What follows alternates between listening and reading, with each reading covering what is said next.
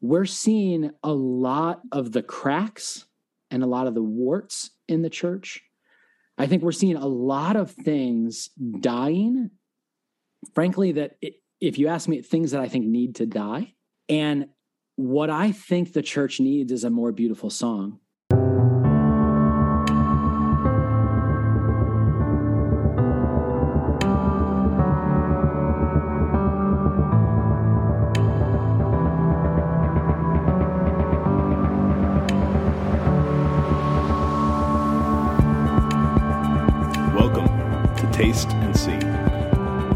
Podcast of the Spiritual Formation Society of Arizona. Season 4. The Church is Dying. Or is it? Well, we're back with episode six of season four of the Taste and See podcast. I'm Ted Wueste, the director of the Spiritual Formation Society, and I'm here with my uh, my partner in crime, uh, my uh, my co-host Gray. Gray Ewing, uh, in the pastor of Ascension Church of Phoenix, church I planted uh, a number of years ago, right here in the middle of Phoenix, and also get to help out with this podcast and other things related to the Spiritual Formation Society of Arizona. And, and as, as you guys know, we're, we're six episodes in, or this is the sixth one. So what we've been exploring on this season so far is is well, the title of the, the podcast this season is The Church is Dying. Or is it? You like that? I always do the dramatic yes, pause. Okay. Very dramatic. So, so we're asking questions and having conversations. Um, and we've had some great conversations so far. And as, as always, we'd love to have your feedback. You can find us on Facebook and Instagram. You know, what questions do you have? What is important to you in this exploration? Um, because as the season continues to unfold, we want to be able to interact with things that are on your heart and on your mind. I feel like it's almost developing in real time for me as we record these episodes to kind of giving shape to it. So. Yeah, yeah. So on Taste and See, we always have something to eat. Again, a reminder this season we're having breakfast, and we'll talk about that in just a minute. And it's having breakfast as a uh, reminder of Jesus' invitation to come and have breakfast in John 21 when the disciples were disoriented, did not know what was going on. And there's that invitation to come, sit down, let's eat. And so, as we think about the nature of the church today, it's often incredibly disorienting. And so, we want this to be a space where we can sit in that disorientation and also notice what is the Lord doing? How is Jesus present? Mm. And do that with other uh, people as well which is what his impulse was. And so we have uh, Jason Pfeffer with us today. Am I saying your last name right? Yeah, you got it. This is the first time we've met. Uh, so we just popped on the video within three minutes. We were trading uh, stories about our interaction with the cops. um, that not be part of of this uh, episode. Maybe maybe some outtakes, maybe some B roll. Yeah. and uh, some stories about our interactions with with the police and, and being in cuffs at various times, um, but nothing nothing too crazy. Well, Jason was not in handcuffs. That was. was I, am so worried about. I'm just thinking, what are people thinking right now? Oh, I know. Like you, you just set this up. There were no. There were no arrests. Let's be very clear. There were no all, arrests. All no mistakes. convictions. All mistakes. All mistakes. uh, not our mistakes, even. But uh, anyway. That I share that not to uh, throw any shade your way, Jason, uh, as a humorous point because uh, it's great to to talk with you and get to know you, uh, yeah. stories, and looking forward to this time. Uh, what's what's your connection, uh, Ted, with with Jason? Well, I've been I've been sort of remotely familiar with uh, your church over the years, and then a friend here locally, I think, visited your church last summer and just yeah. loved it and was like, "There's something to what's going on here," and wanted to bring it back to Phoenix. And so, in my conversations with him, and then I emailed you, and so I, this is our first time to meet as well. And I just want to hear more about uh, what you're up to. Love it. Thanks for having me. I'm I'm really excited. I love conversations like these. As Ted mentioned, we share uh, a meal together or breakfast together this season, and wanted to hear from you first. What did you, what did you come prepared to eat today? Uh, and tell us a little bit about it. Yeah, well, I've got. Uh, oh man, I love that it's breakfast because I love donuts.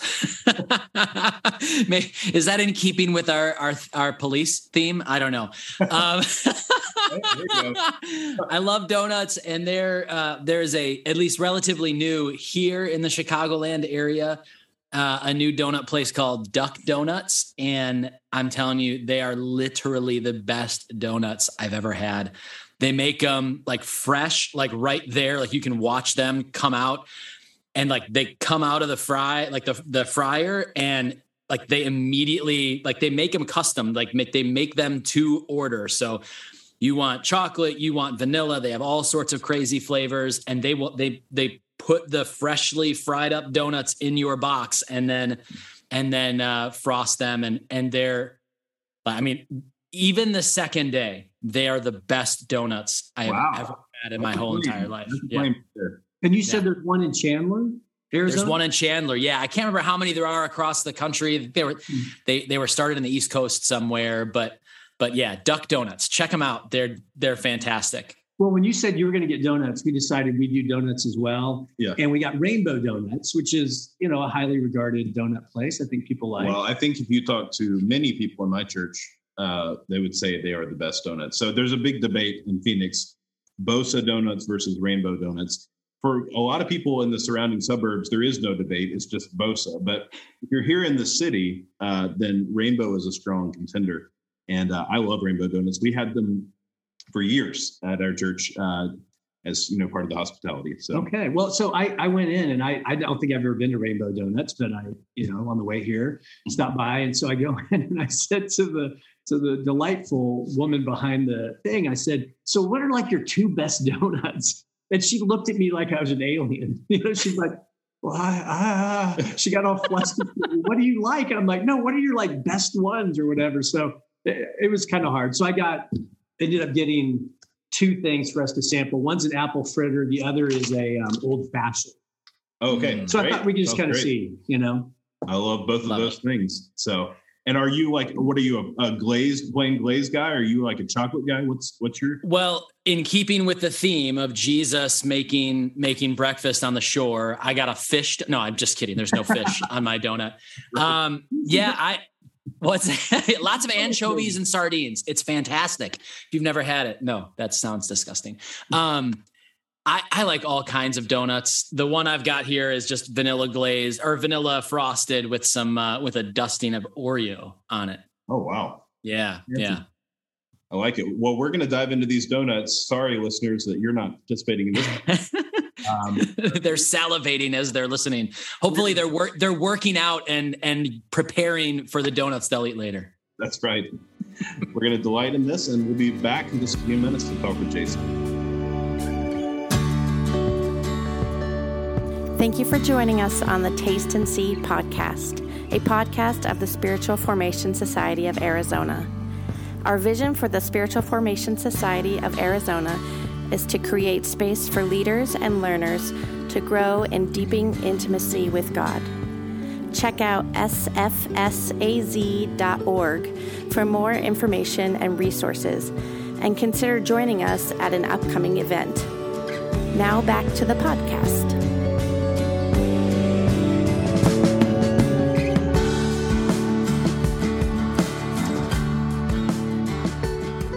And we are back with Jason. Jason, Duck Donuts. Did it did it live up to the hype in your mind? Did it once again knock it out of the park, or? I, I will tell you, I bought a dozen because I can't go and leave it. I, well, because I can't, I can't, I can't say I had Duck Donuts, and my family's like, "What?" right. I, I'm, I'm trying to figure out if I can like eat more of them and then just not let them know that I had Duck Donuts because, uh, yes, it absolutely lived up to it. How many kids do you have? I have two kids. Uh, you can always say, I don't know where they went, kids. and then they're blaming each other. And then you slowly walk out of the room, Jason. It's great parenting. the, the, the Homer Simpson meme, like disappearing yeah. into the into the trees. the yeah. yes. So Ted? Yes, So we had these rainbow donuts yep. and they were good. They were really good. Solid. I yes. mean, just really like no, yep. it didn't like totally blow my mind, mm-hmm. but no flaw. Good donut. Good donut. Very good donut. The, and we know the Bosa people. The Bosa people are going to come for you guys. That's what I was just about to say. We know that we have some Bosa listeners, and we we understand. We love Bosa as well. So it's equal handed treatment here. But Rainbow makes a great donut, and uh, they're they're in the valley as well. So thanks for joining us for breakfast, Jason. Thank you yeah. for the conversation. I, I joked uh, a couple times in in the in the break here that we needed to have the microphone on because we were already going into all this stuff. So you're gonna have to repeat some stuff uh, that you said before. But first, just situate us a little bit. You said you had two kids. Tell us about your family. Also, tell us about your faith journey and what led you okay. up to uh, to what you're doing now.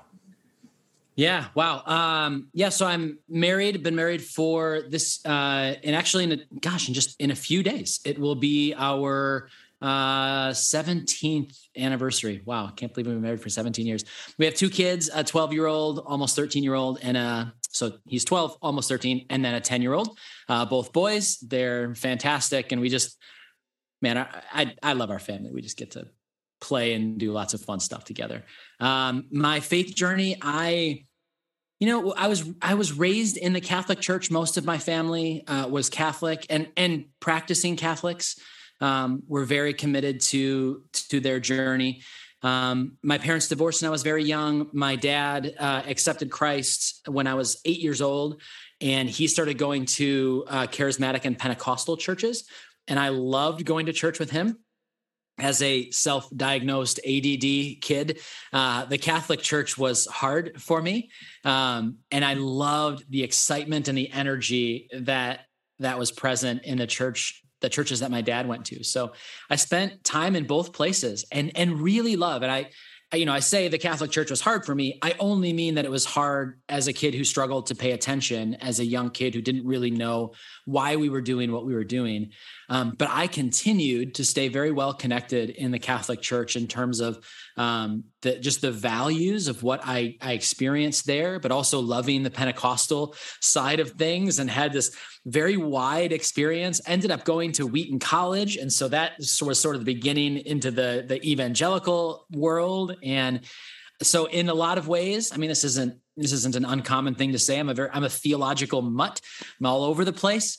But uh, but you know, I I've always had this deep desire to to really know God, to have a sense of intimacy with God. It's something that um, my father very much fostered in me, and and honestly, not even uh, super directly. It wasn't you know, it wasn't something that he taught me and talked about all the time. I think he led by example. He would ask me questions, uh, would invite me to listen to God when I was, you know, 10, 11, 12 years old. Mm. And and that kind of environment you know, I, I hear people talk about their experience of not of having to sort of come to grips with this reality that God wants to do life with us that god wants us to live with god that jesus invites us to you know be with him all the time that that's a re, that's that's an actual reality in in this life. And and i hear people talk about their journey into that and i look back and i'm just i'm kind of i I don't know. I I'm so incredibly lucky that I just I grew up in a family and in a community where that was just understood to be a reality and and so it has always been a deep longing for me uh, to cultivate a sense of intimacy with God and to just to be to live more and more of my life in God's presence. And so bring us up to to date. So you are you're planting a church called the Practice. Give us yeah. the the short version of that story what is the practice? Why did you name it that? Or where yeah. did it come from? Uh, and what's what's kind of the idea behind the, the ministry? Yeah, well, I didn't name it, um, and the whole ministry began uh, without, uh, with no involvement from me. And it's just again this beautiful thing that I've. It's maybe it's a theme of my life: the beautiful things that I've just been handed in my life that I don't deserve. Beautiful. Um, yeah. yeah. So there. Um, so we were we were attending Willow Creek here in the Chicagoland area for for a while. My Never wife was on. What's that? Never heard of it. Willow Creek, yeah. yeah, it's just it's a little it's a little church. church. Yeah. Okay. Yeah. Um, my wife was on staff in the kids ministry, and and so it was it was our church, and I um it was never I the church never really connected with me. I mean the the big kind of evangelical mega church world is it's never something that it's just not a stream that I've really ever felt super connected in. Um, but we hung on there because my wife was working there, and and that was you know that was fine. There were there were wonderful. I, I sound like I'm putting it down. There are wonderful things about the church, um, but uh, we stayed for a good long time, and then uh, I heard about this ministry that was starting up back in 2014 called The Practice, and Aaron Niequist, who was one of the worship pastors at Willow, uh, was talking about it, and I read this little blurb that he put out there somewhere, probably on social media about the practice and he's he was talking about Willard and Richard Rohr and all of these people who are just like like my heroes, Willard in particular. And and I was like, what in the world are you doing? Like I can't imagine, I can't believe that this is at Willow. And and so I just scheduled some time with him. We ended up having lunch the week that the practice launched. And and he just shared the vision behind it and what they were doing. And it was very much saying, what if what if we approached worship in a different in a different way? If it wasn't quite so um, consumer minded or you know entertainmenty but it was it was more reflective more contemplative more li- classically liturgical. And and it, the intention was how can we make space for people to connect with the presence of god and uh, and so the worship was again more litur- like classically liturgical and contemplative. And then he said you know we, we can't just do the things that jesus said right? Like jesus teaches us to love our enemies. Can you can you just try really hard and love your enemies? Like i think you know we know i mean that's the, the foundation of spiritual formation is that we're not we can't just do these things. And and so the question became how can we become the kinds of people who can do this. And and Aaron and that original team said, well, it, it's usually not through teaching. I mean, if you ask a hundred people in the church what has been most influential in their journey towards Christ likeness, I mean, some would mention a sermon, but probably not a lot. And so what they said was let's shorten the teaching time. So the teaching was down to 15 or 20 minutes. And then let's allow the teaching to always lead us into a spiritual practice, the kind of practice that will help us become the kinds of people to do the things that we're talking about in the teaching. And so that that combination that part of the service that's not that would normally just be a 35 or 45 minute lecture uh, turns into a time of teaching opening up the scriptures teaching about the historical church but then also uh, helping us to engage in a practice that helps us become the kinds of people who can do what jesus taught and then that would lead us into uh, the eucharist. So we would always the high point of the service was coming together around the communion table. And all of this focus the whole service was really oriented on how can we more intentionally experience the presence of god? Like how can we like what would it look like to craft a service whose whole purpose was to help us become more aware of the presence of God that's already with us and that that was the beginning of the practice. And so i was a part of the community at the beginning and just absolutely loved it. And then about a year and a half or a year so year year year and a half in uh, aaron asked me to to consider coming on staff which i did um, and and that you know is kind of the the journey that we've been on. We stayed as a ministry at willow for uh, six years. And then in 2020 eh, we had a there was probably about a three year journey of trying to discern is it is now the right time for us to step out and plant a church? Um, but in 2020 that the answer like that that became clear that that was the next step for us um, we just knew my wife and i knew she was still on staff at that point and we both knew that our time at willow was was kind of coming to an end and so we just asked the question what what's next? Are we going to go plant the practice church or are we looking for uh, jobs at another church? And um, as i was telling you over breakfast we we were in colorado and i was just walking and praying and asking god well you know what am i going to do? And i think and i i always tell the story and it sounds like i just asked god and i got an answer i mean it was like three days of this kind of prayer walking in the mountains and asking god what, what are what are we doing here and and on the third day um, on the third day. I never made that connection until just now. on the third day. if the resurrection fits. Oh, good gracious. So on the third day, I heard God really clearly say, uh, the choice is yours and I'll be with you whatever you do. And, you know, so got back to the cabin and I told my wife and we both were like, just give us an answer, you know. Um, but but in the end, I'm just so incredibly grateful. And I I remember processing this with my spiritual director, and um, this is why I love spiritual direction because it gives you a chance to kind of mine the depths of these these sorts of moments and experiences. And I realized I was so incredibly choked up as I was sharing the story with her, and and through her gentle guidance, realized how much it meant to me that God would trust me enough to make the decision. And then not only that, but that God would trust me enough to plant a church, right? Like I, I, remember telling her, like, I don't think I would trust myself to make the decision. And I don't know that I would trust myself to plant a church. But here God is saying, you make the choice and I'll be with you, whatever you do. And that just that was so incredibly meaningful and something that i held on to i continue to hold on to especially when you know I mean, planting a church is hard and you have some really hard and down moments. And that's one of those moments that that experience that i've just hold on to and just remember god god promised i'll, I'll be with you. Yeah. Yeah. When, when you were sharing that during our breakfast time eating those donuts I, I think I made the comment that that just sounds so much like God to me to mm, say, mm-hmm, mm-hmm. the choice is yours and I'll be with you. And how humbling, how humbling. Yeah. Oh my yeah, gosh. That's just, that's incredible. And I think sometimes we can get stuck into thinking that God's just going to give us yes and no's. And sometimes yeah. he does. Sure, sure. But how often does he say, let's do this together?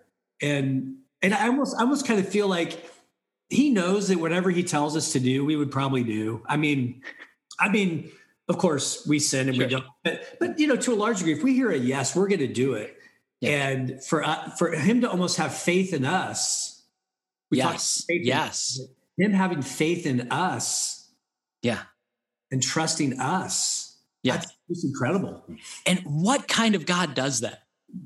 Like, have you ever like that? It's just amazing to me like, what kind of God says, yeah, yeah, I want to partner with you in this. It's not a, yeah, go do this, go do that, but I want to partner with you. Yes, make the decision and I'll, I'll, I'll be with you, whichever choice you make. Like that, it just, it blows me away that God, that, that God, like that the creator of the universe is willing to enter into our stories in that way. It's just mind boggling. What I also love about it is the, um, the combination of decision making and and spiritual hmm. seeking, which I think we there's ditches right on either side of yeah. that. But sometimes sure. we're just like waiting in, in their you know their stance, they're humble, you know, they're waiting for something to happen, and and other times others are like, no, I've I've got to figure this out, and there can be a kind of um, a, a kind of unhealth on on either one of those sides, and truly the Lord just gives us these opportunities, and He he gives us reason and he gives us our families and he gives us finances and yep. these, these are all things that that we can take into consideration so i love that you sought it spiritually and then also from that even that spiritual stance was able to say i just need to make a decision here and the lord's yeah.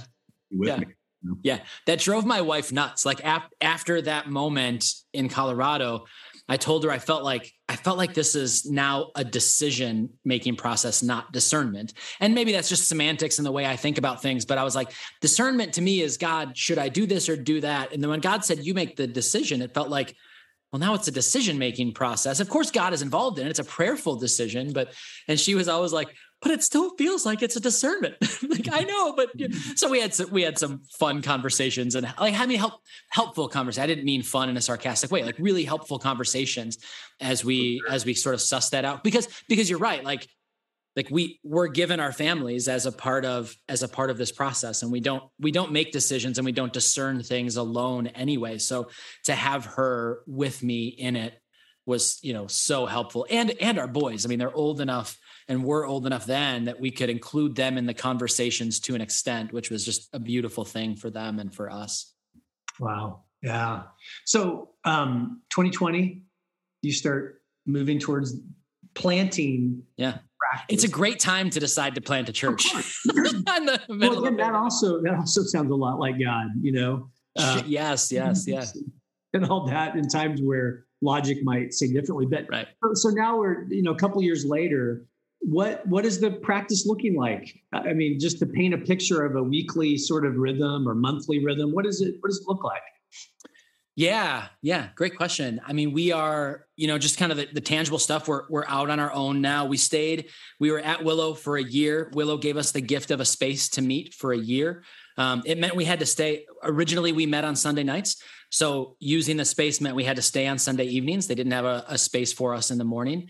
Um, but at the beginning of this year, at the beginning of 2022, we um, we launched out into our own space on a Sunday morning just down the road. And um, and to be honest, there's not a whole lot that has changed in the uh, sort of tangible, practical things that we're doing. I mean, I think what we do on a Sunday morning is very similar to what we did on a Sunday night. Not much has changed in that regard.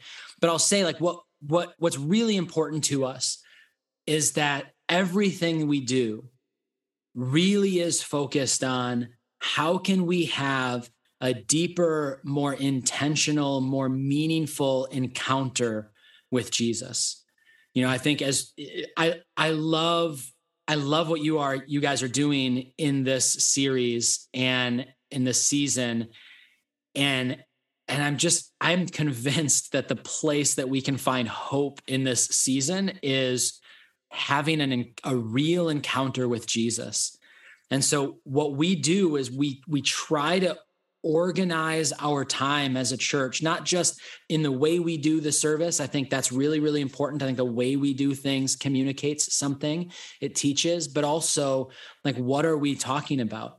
So we just finished doing um, an experiment with the practice of Sabbath, and so a couple of times a year we we do what we call experiments, and they're really just ways of being more intentional, inviting our community into something. That kind of language comes from Mark Scandrette, um, Practicing the Way of Jesus, his, is one of his books. And he talks about these experiments.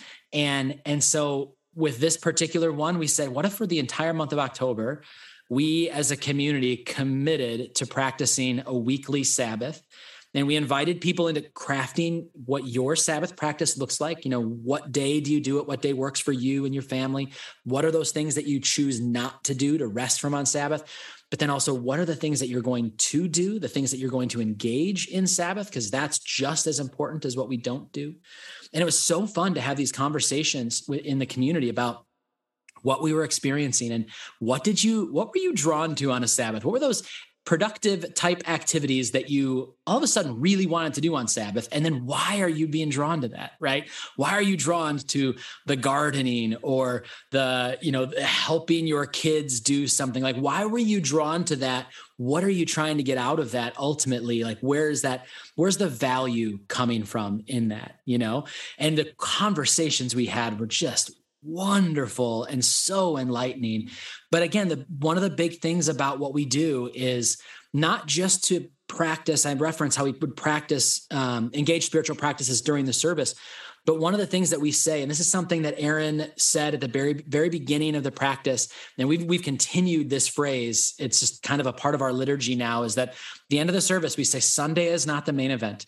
Our actual lives are the main event.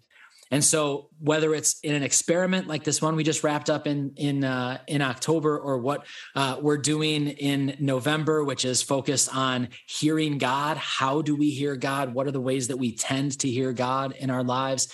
It, everything is focused on what are we doing outside of Sunday morning? How can we carry this with us and continue to practice it throughout the week so that Sunday isn't just this great opportunity to meet with Jesus and then now go get back on with the rest of your life. But how can we allow Sunday to set the table for what happens the rest of the week so that we can truly like the what we talk about at the practice is live more and more of our lives in the presence of God so that we can be formed by Jesus to be like Jesus for the sake of the world. Hmm. Thank you. That's that's really helpful to paint a picture I think and as you know, this season we're exploring kind of the themes of death and resurrection. You know, the death of the church in some ways, the obvious resurrection that comes after death. And we believe we're, we're bullish on the church, right? We believe that the church yeah. is going to continue um, and that the gates of hell won't prevail against it and that Christ loves it and cherishes his bride. Um, one probably doesn't start a church like the practice without some sense of dissatisfaction, right? Some sense of loss or death. Mm.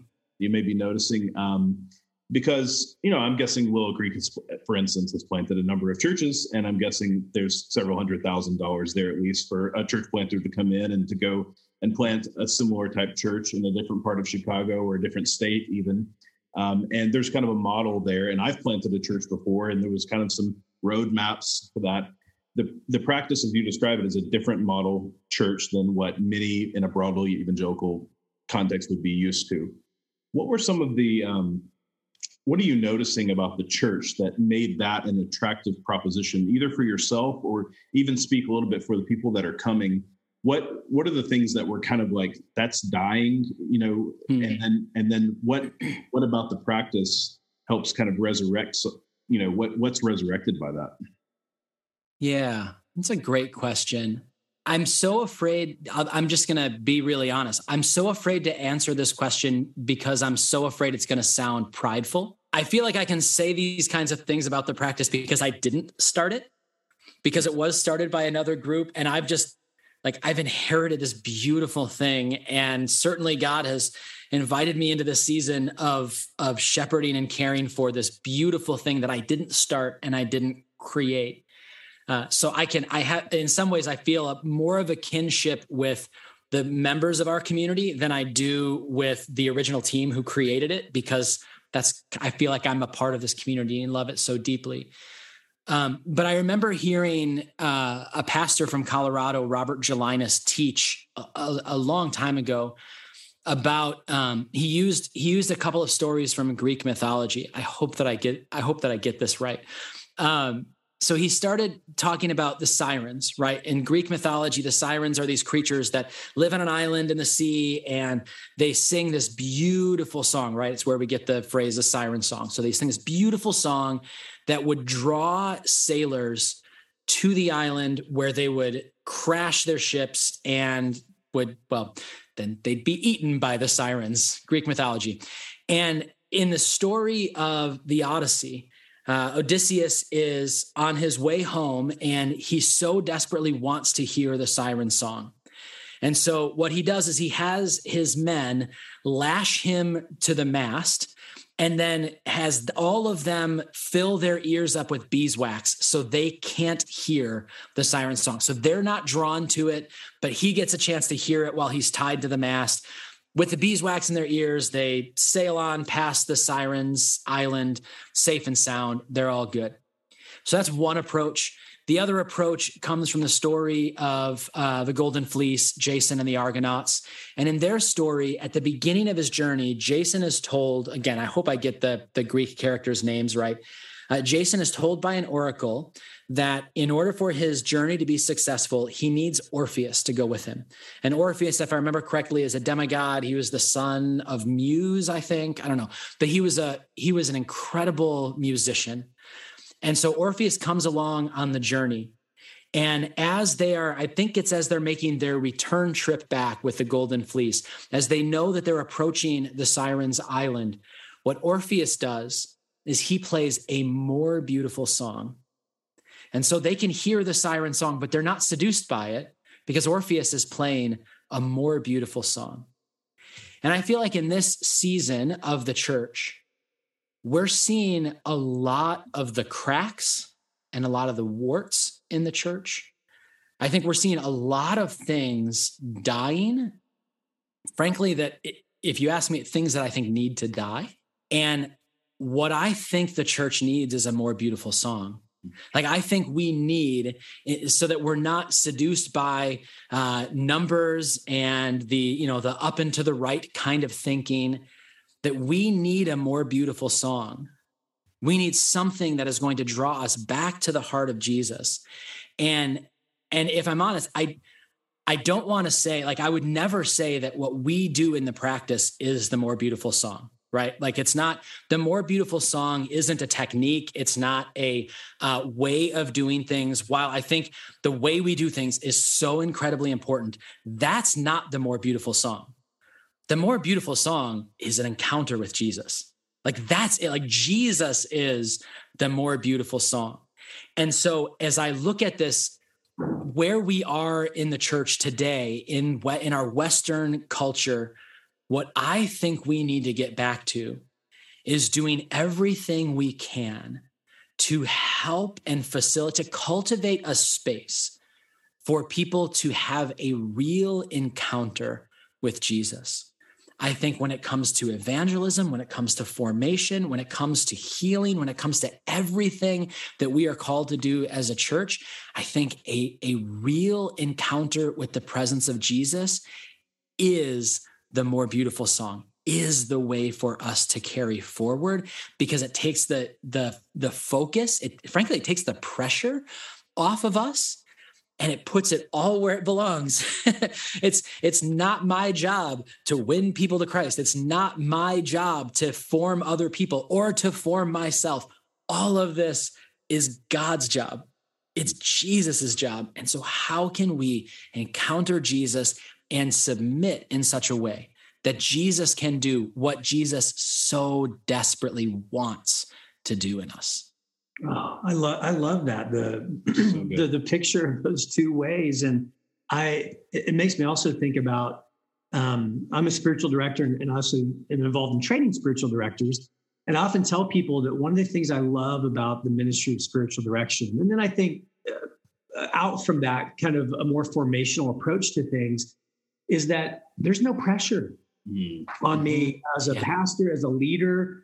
Genuinely, if I can be thinking about what I'm trying to do is create space, to offer mm-hmm. space, not even create it, but to offer space, to clear things away so that someone can encounter God.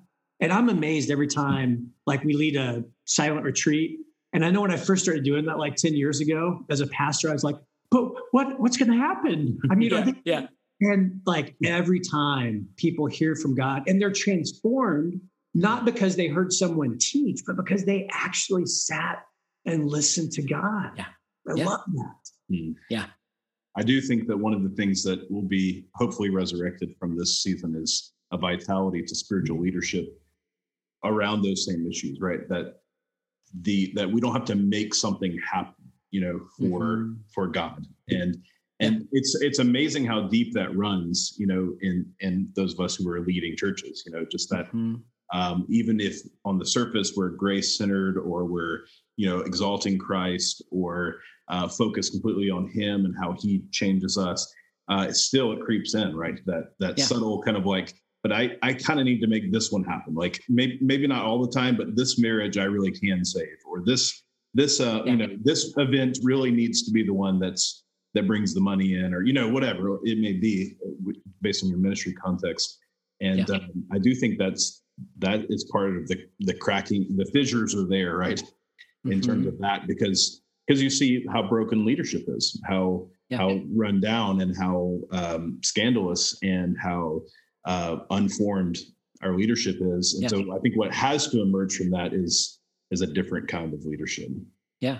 Well, yeah. And that, that, yes, that is so, I think that's so key, a different kind of leadership. I think we've, we've elevated leaders in such a way that we like it's not even it's not even implicit like we have explicitly said that the success the success i'm doing air quotes now the success of a church is dependent on the leader and so we've just we've escalated this. We've pushed leadership up and frankly a particular kind of leadership. We have elevated to the point where it's no surprise that we're seeing the kinds of failures that we're seeing because what fallen human being can survive that kind of pedestal and being put up into that place right?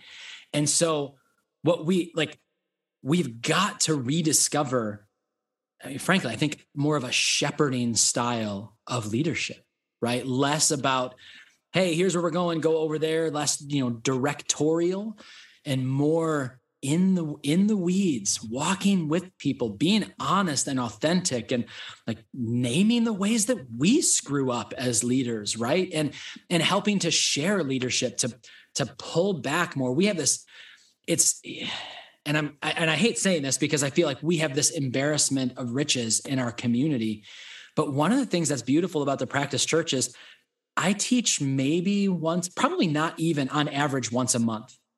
And, and it's because we have incredible people in our community who are wonderful, great teachers, and we can just invite them to come and teach when there are topics that are that connect well with them. And it's an opportunity for me to step back and say, like, you don't need to hear from me all of the time.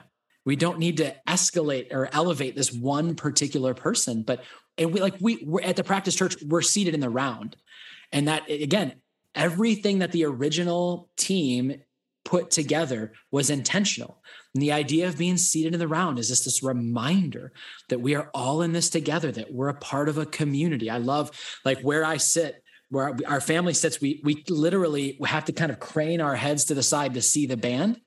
So I'm just looking across at the rest of the community. I feel like I'm being led in worship by Bill and Gail and Joan and Aaron and Eric and Diane and all of the people I see across from me. And it's beautiful sense of community of us all being in this together. And whew, if we could, if we could recapture that more in the church. Mm, yeah. Wow. One of the other things that I think was helpful about the uh, Greek mythology pictures that you painted, mm-hmm. having a uh, more beautiful song, and that beautiful song being Jesus Himself, um, yeah. encountering Him. And then on the other side, I was I was struck by the idea of tying being tied up to the mast and putting wax in the ears, and it made me think about there is that call to a more beautiful song, but there is the letting go of what are those ways in which we've just simply tied ourselves or tried to tie our church up to the mm. mast or put yeah.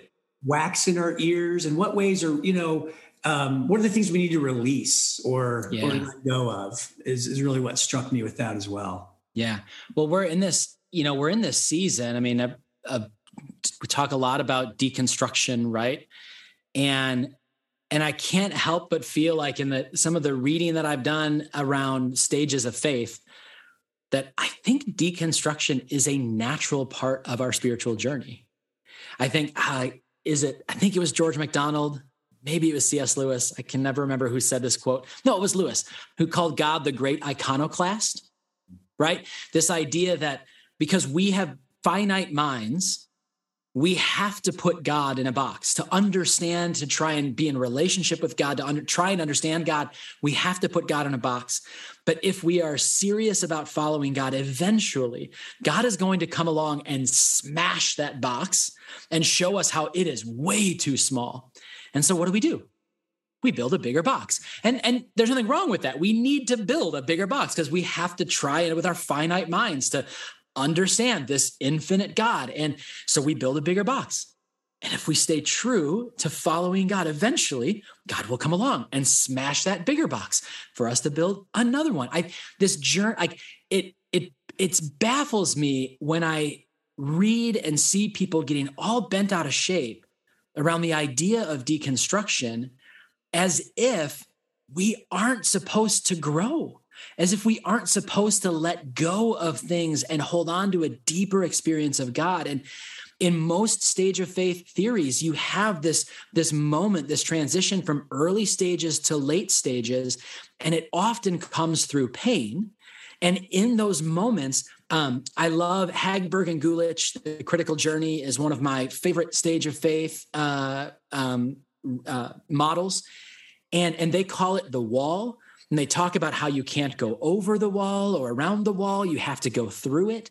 And they talk about how in the wall, it's as if the things that used to work for you don't work anymore. And and what I what I have been seeing in the contexts that I've been connected to is I don't think this the stages of faith theories are only true about individuals I also think they can be true about an organization like a church. I think that they can be true in the the broader church experience that we are are in the midst of in the in the American church right now. And we're at we are at a wall experience as a church. And so we have an option. These things that we've always been doing that have always worked aren't working anymore. And so now we have a choice are we going to press in to God, lean into God and where God is leading us in this? Or are we going to say, yeah, I know the things that we've always done in the past aren't working anymore, I think we just need to do them more, or we just need to do them harder, or we just need to do them in a different way. But it's really that same thing. And, and we watch as churches run up against these wall moments. And instead of reckoning with them, instead of pressing into God, instead of lamenting, instead of grieving and confessing, instead we say, we just want to go back to the glory days. Back in the day, it was beautiful when we did X, Y, and Z. So let's make sure we're doing X, Y, and Z more. And oh, I know we've been trying to do it. Let's just do it harder. Let's just do it better. Let's just do it whatever. Instead of pressing in and saying, there's something here to let go of. There's something here for us to move on from. And and in moving on, we also we're also still holding on to things Hmm. And what are we continuing to hold on to? Holding on to Jesus mm-hmm. and pressing into that deeper encounter with Christ, that deeper life of abiding and living in Him. And how can we let go of the other things that we have said are a part of holding on to Jesus so that we can hold on to Jesus more tightly? It's almost like we we go along thinking like we think we're holding on to Jesus, but in one hand we've got Jesus, and in the other hand we're holding on to whatever, whether it's success, numbers, um, influence, notoriety, whatever. And we come to these realizations where we go, oh my gosh, I thought I was holding on to Jesus, but I'm also holding on to this thing. And if we let go of it with that hand, we can now hold on to Jesus with that hand too. Yeah, it's it's, it's so uh, we've had some of these conversations. It's so apparent to me that for the most part, the church, and I say the church, you know, um, in general, has just not done a good job, especially in this country, talking about uh, suffering and pain and the role yeah. that that plays yeah. in our in our life with God, and and even just talking about disorientation. That disorientation is not a bad thing. I mean, it's it's right. not fun. It's painful. Yeah. It hurts, but it's a part of the whole journey. And when you made the the comment that we can see deconstruction happen on a, a personal level in, in one's personal faith journey. And for us to be able to say, that's great. What is God doing? You know, how are you? Yeah. Um, and then to think about it on the more global level, I was thinking when you experience that deep sense of disorientation of something, you know, the the sides of the box getting knocked down and what is going on. I, I think for many people that don't realize that this could be a part of the journey and even churches understanding that leaders understanding that it kind of puts people into a, a, a fight or flight kind of response yeah. And I think that's a lot of what we're seeing in the church. You see churches are just fighting. We're going to try harder. We're going to go against the culture. And then we see people saying, I'm fleeing. I'm getting out of here because this was not in the brochure. I don't think this is how it's supposed to happen. And and to be able to if you think about it in that terms of fight or flight, to be able to regulate, you know, and just take a mm-hmm. deep breath and just say, okay, Lord, how are you present in this? Yeah. Well, and I do think we need to say, and I'm I'm thinking back on what I just said about deconstruction, and you know, I I, I kind of blew past this. I think we have to recognize that that deconstruction is a really painful experience. Mm. And and it's another reason why I'm so bothered by the people who get all up in arms about the idea of deconstruction is you are kicking someone when they're down. Like deconstruction is a painful process. And I I know that it's I suppose theoretically it's possible that a person goes through a kind of deconstruction that is a burn it all down to the ground, which I would say is an unhealthy kind of deconstruction. I, I, say I think that's that's possible theoretically. I've never encountered someone. That doesn't mean that, that that doesn't happen, but I've never encountered someone who's experiencing that kind of deconstruction. Now, some of them go through seasons where it seems like they want to burn everything down, but if you stay with them long term, you realize, oh, that's a part of their processing. It's a part of their journey, and there is something really beautiful about those people who, when they are looking for that deeper encounter with Jesus and what they find on the other side.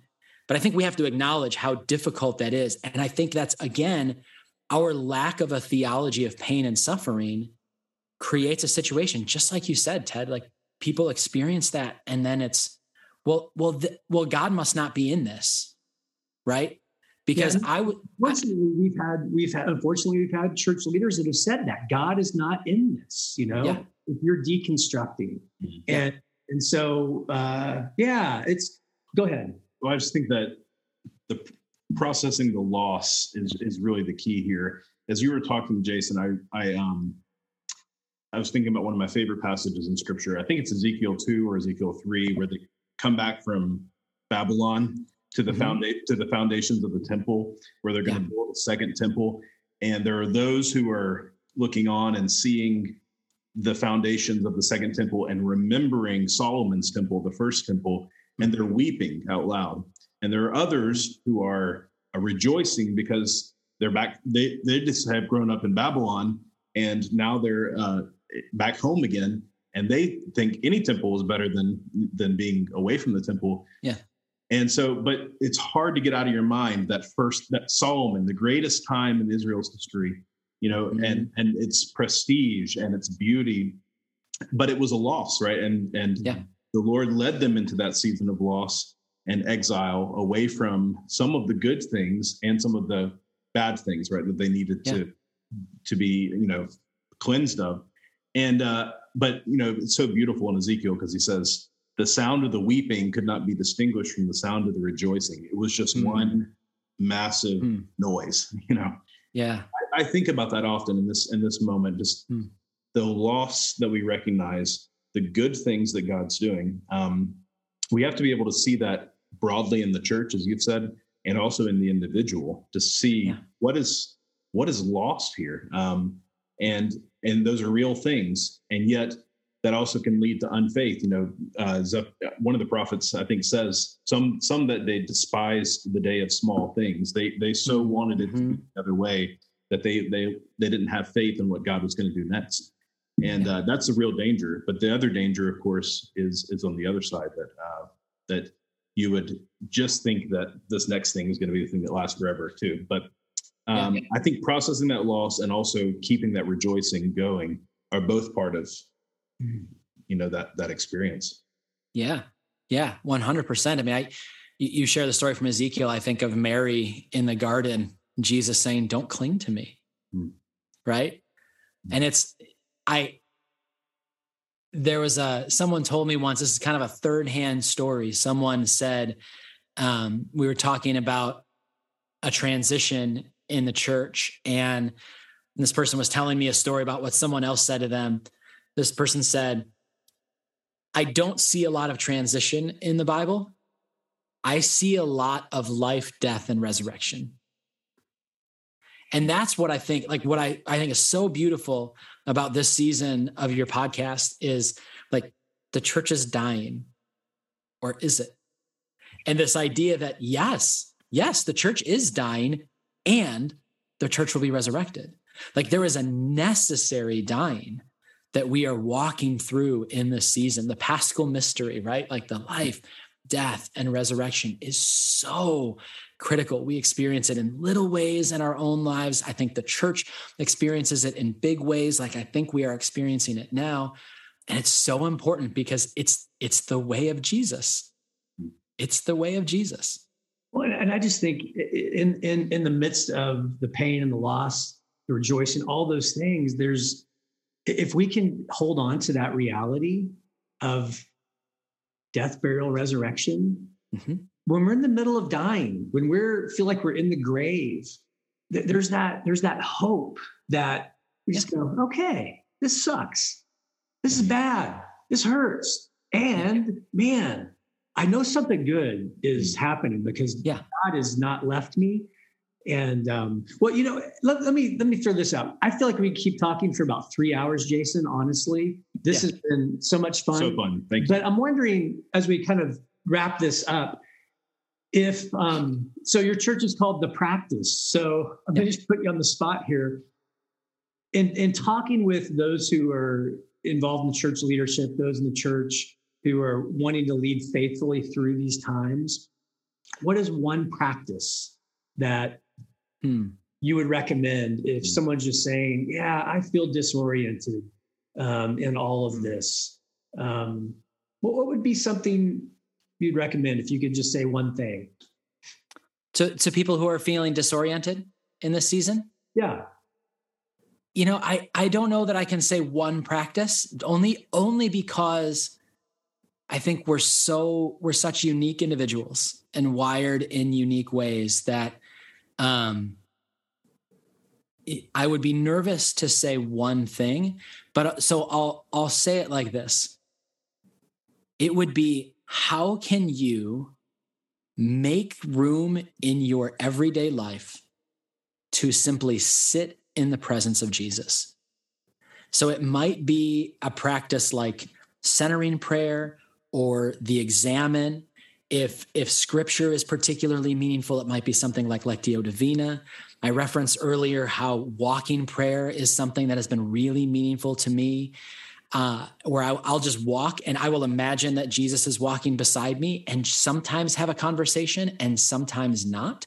But just that that act of walking and walking with jesus has been really meaningful to me but to to mm, to you have like I love Dallas Willard. I I, I hope I'm getting the quote right. He said, "You'll never find time for prayer. You have to make time." And so, if there's one thing that I would encourage people who are feeling disoriented right now, I would say, make space to sit with Jesus in some way. What, however that connects for you, make space to sit with Jesus and and as I'm saying this, I'm going to throw out a second one. Jesus did that when they said, "What's the greatest command?" and he gave two things. So sure. yeah. So so make space to be with Jesus, and the second is like it. No, I'm just kidding. So so make space to be with Jesus, but I would also say makes make room for community. I think in in times of disorientation, being with people who love you and care for you. We talk about, I talk about the importance of an encounter with Jesus. Sometimes we encounter people through someone else and the loving care of another person. It could be a close friend, someone who you can share what's on your heart. It could be a spiritual director. It could be uh, a counselor. There are a number of ways to go, but there's something about sitting with someone. And I would say, if you can, do it in person. I love that Zoom is Zoom, FaceTime, all of these are wonderful technologies, but something different happens when you're breathing the same air together. So, can you somehow find a way, make space to be with someone who cares about you and can hold space for you in the midst of the disorientation to help you know that you are not alone and that you are loved and that you are cared for. Mm. Oh, thank you, Jason.